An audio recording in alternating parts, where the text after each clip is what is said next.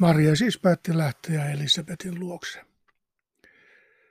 Matkalle piti leipoa leipää ja ostaa tarpeeksi kuivattua kalaa. Vettä hän kyllä löytäisi matkan varrelta. Muutaman päivän kuluttua Maria lähti matkaan ja kiiruhti Juudean vuoriseudulla olevaan kaupunkiin. Hän meni Sakarian taloon ja tervehti Elisabetia. Kun Elisabet kuuli Marian tervehdyksen, hypätti lapsi hänen kohdussaan ja hän täyttyi pyöllä hengellä. Luukkaan mukaan tuleva profeetta hypähti äitinsä kohdussa ja täyttyi pyöllä hengellä heti, kun Maria tuli ovesta sisälle. Näin Luukas jatkaa kertomuksensa rinnastamista kansan kantaisian kokemuksiin. Sielläkin kohdussa olevat pojat reagoivat toisiinsa, mutta sillä kertaa samassa kohdussa. Abrahamin pojan Iisakin vaimo Rebekka oli nimittäin synnyttämässä kaksoset, joiden yhteisöolo oli kohdusta asti yhtä kateellista kilpailua. Mutta lapset potkivat toisiaan Rebekan kohdussa ja hän sanoi, miksi minulle pitää sattua tällaista. Pojat tosiaan potkivat toisiaan niin rajusti, että äiti meni hädissään valittamaan siitä Jumalalle. Hän meni kysymään neuvoa Herralta, ja Herra sanoi, kaksi kansaa on kohdussasi, kaksi heimoa sinusta haarautuu, toinen heimo on toista vahvempi. Siinä kertomuksessa Esau, niin kuin Johanneskin, syntyi ensimmäisenä. Ja Esau oli kauttaaltaan karvainen kuin vuohen karva viitta. Kun Johannes aloitti työnsä, hänenkin tuntomerkkinsä oli karvainen kamelin karvaviitta. Kaikki Luukkaan kuulijat tunsivat kertomuksen Eesausta ja Jaakobista, joista nuorempi peri kataluudella isän siunauksen ja tuli israelaisten kantaisäksi. Kaikki tunsivat myös kertomuksen kahdesta miehestä, jotka kumpikin julistivat Jumalan valtakuntaa, mutta vain heistä nuorempaa tultaisiin pitämään uuden Jumalan kansan esikoisena. Luukkaan ei tarvinnut vääntää tätä rinnastusta rautalangasta. Riitti, kun hän sanoi Johanneksen reagoineen Jeesukseen jo Elisabetin kohdussa, tai että hän esiintyi myöhemmin karvaisena kuin Esau. Juutalaiset kuulijat ymmärtäisivät hyvin näitä vihjeellisiä rinnastuksia ja osasivat niiden kautta kytkeä kertomuksen Johanneksesta ja Jeesuksesta omaan alkuhistoriaansa. Sivistyneenä lääkärinä Luukas varmasti tunsi roomalaistenkin vastaavalaisen alkutarinan. Johannes ja Jeesusen olivat ihmeellisen hedelmöityksensä kautta melkein kaksoset, kuten olivat myös sodan jumala Marsin siittämät Romulus ja Reemus, jotka lähtivät perustamaan Rooman valtakuntaa. Johannes ja Jeesus eivät kuitenkaan Romuluksen ja Reemuksen lailla riitaantuneet, eikä kumpikaan joutunut toisen uhriksi niin kuin Reemus joutui Romuluksen tappamaksi. Johanneksessakin tulisi olemaan sodan Jumala Marsin kaltaista kiivautta, mutta hänkin lopulta taipui uskomaan Jeesuksen Jumalaan, joka oli tullut parantamaan ja pelastamaan eikä sotimaan. Nämä samasta hengestä syntyneet kaksoisveljekset eivät kuitenkaan tulisi kilpailemaan toistensa kanssa. Johannes ja Jeesus tulisivat palvelemaan ja rakastamaan toisiaan vaikka kaikki olosuhteet olivat alusta loppuun asti pedattuja mitä raivokkaampaan kateelliseen kilpailuun siitä, kuka paremmin ymmärtäisi Jumalan valtakunnan luonteen ja kumpaa heistä ihmisten tulisi loppujen lopuksi seurata. Uuden valtakunnan Esau ja Jaakob olivat kumpikin liian vihkeytyneitä taivaallisen isänsä tahdon etsimiseen, että pitivät turhana kilpailla toistensa kanssa. Jumalan valtakunnan rajanylityksiä ei tultaisi rankaisemaan kuolemalla. Juutalaisilla oli ehkä aikansa vahvin historiatietoisuus, syvä usko siihen, että Jumala on luonut kaiken ja valinnut juuri heidät tuottamaan jotain hyvää koko maailmalle. Historialla oli siis vahvin mahdollinen alku, tarkoitus ja päämäärä. Siksi he olivat tottuneet tarkastelemaan kaikkia tapahtumia jonkun yhtenäisen juonen hahmottamiseksi. Heitä ei kiinnostanut, mikä olisi samoin kuin ennen, vaan etsivät jotain eteenpäin tähtävää juonta siinäkin, mikä vain näytti toistavan mennyttä. Juuri sellaista Luukaskin näiden rinnastusten kautta hahmotti. keinotekoista tai ei, näin kutsumustietoisen kansan historioitsijoilla oli tapana tehdä, ja Luukas oli nimenomaan sellainen. Elisabeth ei Saaran lailla valittanut Johanneksen hypättelyä kohdussa, vaan kiljui riemusta. Hän huusi kovalla äänellä ja sanoi, siunattu olkoon sinä naisista siunatuin ja siunattu sinun kohtusi hedelmä. Kuinka minä saan sen kunnian, että Herrani äiti tulee minun luokseni? Samalla hetkellä, kun tervehdyksesi tuli korviini, lapsi hypähti riemusta kohdussani. Autua sinä, joka uskoit. Herran sinulle antama lupaus on täyttyvä. Maria oli järkyttynyt tästä vastaanotosta. Ei hän edes tiennyt olevansa raskaana, ja vaikka olisi tiennytkin, niin hän olisi halunnut pitää sen salassa. Nyt tämä vanha nainen kiljuu suureen ääneen onneaan Marian raskaudesta. Elisabeth ei lainkaan varannut naapureita, eikä piitannut siitä, kuka oli kuulolla. Hän huusi kuin olisi saanut tehtäväksi ja julistaa Marian häpeällisen salaisuuden suurena uutisena koko kansalle. Sitä paitsi Sakarias toi silloin tällöin uhrilampaan paistia ja sisäfilettä temppelistä kotiin. Se kuului hänen papillisiin luontaisetuihinsa. Näiden kolmen kuukauden aikana Maria kirjoitti kiitosvirren, josta tuli alkuseurakunnassa paljon laulettu juutalaisten ikivana virsi. Tai sitten Luukas sijoittaa Maria laulamaksi seurakunnassa jo tutuksi käyneen virren. Joka tapauksessa laulaja sijoittaa itsensä yksilönä ja synnyttäjänä ei vain tapahtumien sarjaan, vaan merkityksien historiaan. Hän näkee oman vaatimattomuutensa, mutta ainutlaatuisen merkityksensä menneisyyden ja tulevaisuuden koskettaessa toisiaan hänen kohdassaan ja hänen pienessä elämässään. Silloin Maria sanoi, minun sieluni ylistää Herran suuruutta, minun henkeni riemuitsee Jumalasta vapahtajastani, sillä hän on luonut katseensa vähäiseen palvelijaansa. Tästä edes kaikki sukupolvet ylistävät minua autuaksi, sillä voimallinen on tehnyt minulle suuria tekoja. Hänen nimensä on pyhä, polvesta polveen hän osoittaa laupeutensa niille, jotka häntä pelkäävät. Hänen kätensä on tehnyt mahtavia tekoja. Hän on lyönyt hajalle ne, joilla on ylpeät ajatukset sydämessään. Hän on syössyt vallanpitäjät istuimiltaan ja korottanut alhaiset. Nälkäiset hän on ruokkinut runsain määrin, mutta rikkaat hän on lähettänyt tyhjin käsin pois.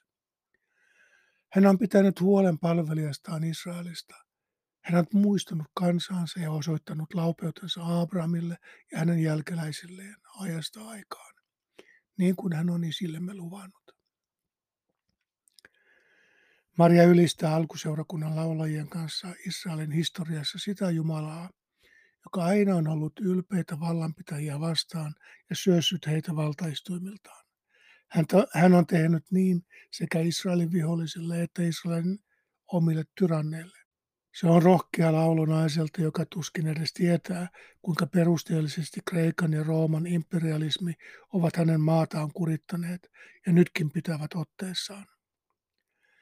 Silti hän sijoittaa sen, mitä hänelle vähäiselle palvelijalle on tapahtunut tähän pitkään historiaan. Pyhä ja laupias on nostanut hänet alhaisen ja tehnyt hänelle voimallisia tekoja. Muistelemalla, kuinka Jumala on ennenkin ruokkinut nälkäisiä ja muistanut laupeudellaan omiaan, hän jättäytyy tämän uskollisen Jumalan huolenpitoon. Samalla hän taas kerran yhdistää oman kohtalonsa koko kansan kohtaloon, luottaen siihen, että Jumala pitää heistä molemmista huolta, niin kuin on luvannut.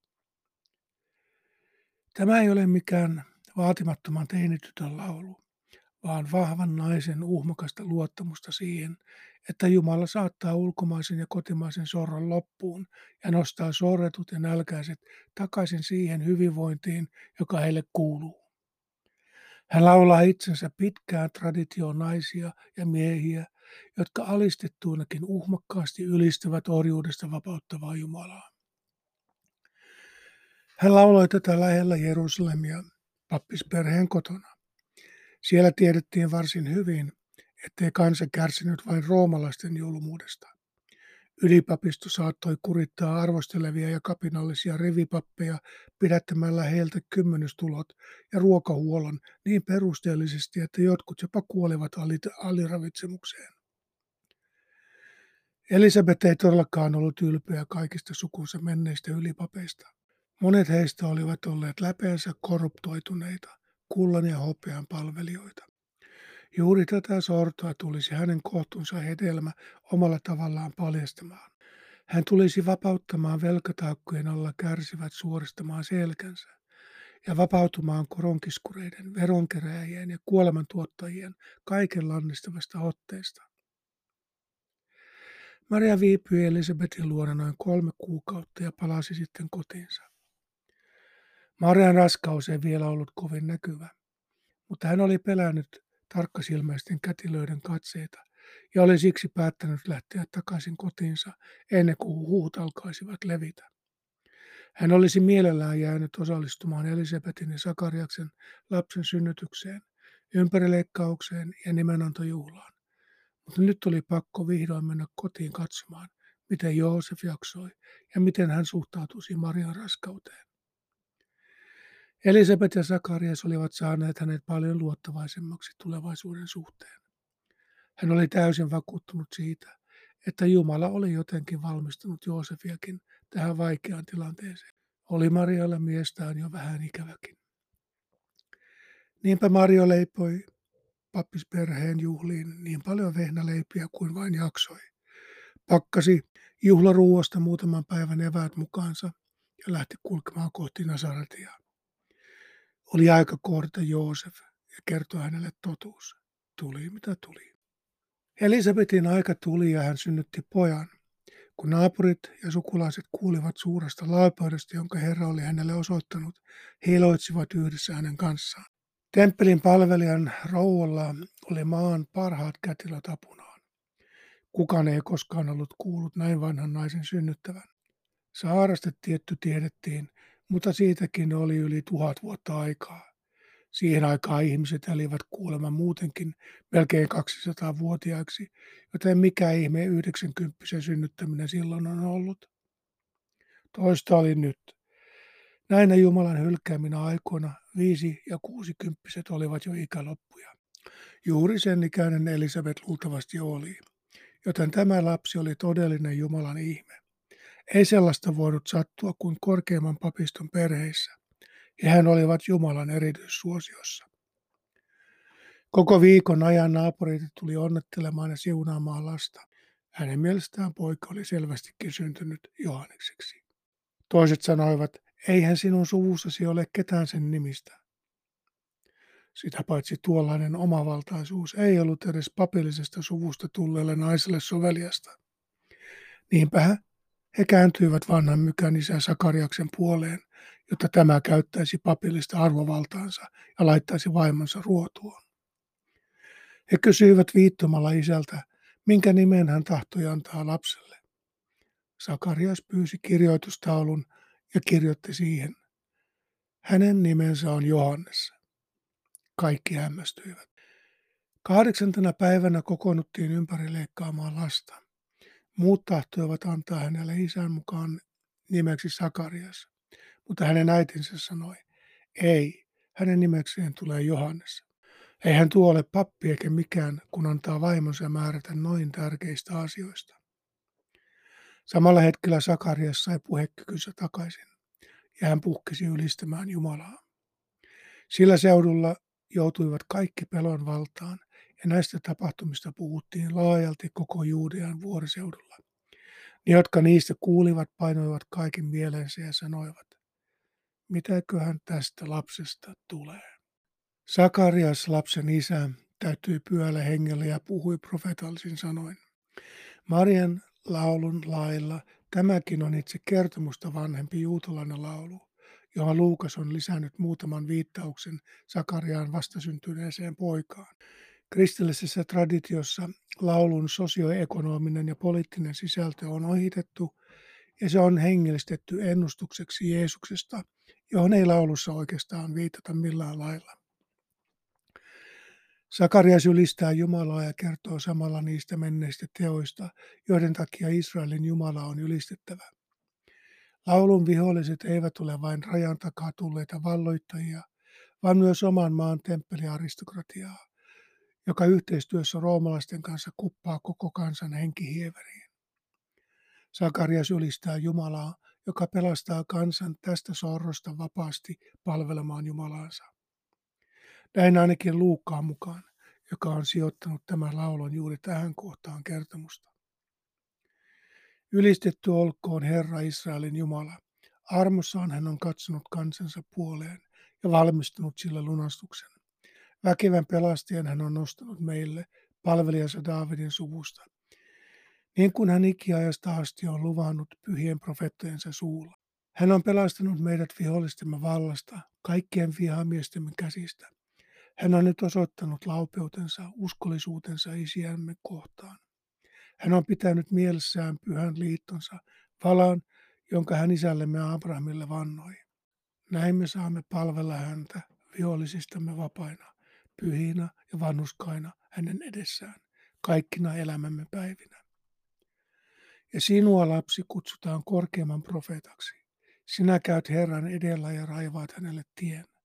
Sinä johdat hänen kansansa tuntemaan pelastuksen, syntien anteeksi antamisen.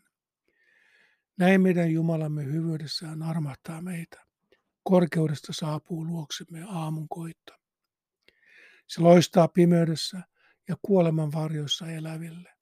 Se ohjaa jalkamme rauhan tielle. Lapsi kasvoi ja vahvistui hengessä. Hän oli autiomaassa siihen päivään saakka, jolloin hänen oli määrä astua Israelin eteen. Siitä enemmän noin 30 vuotta myöhemmin.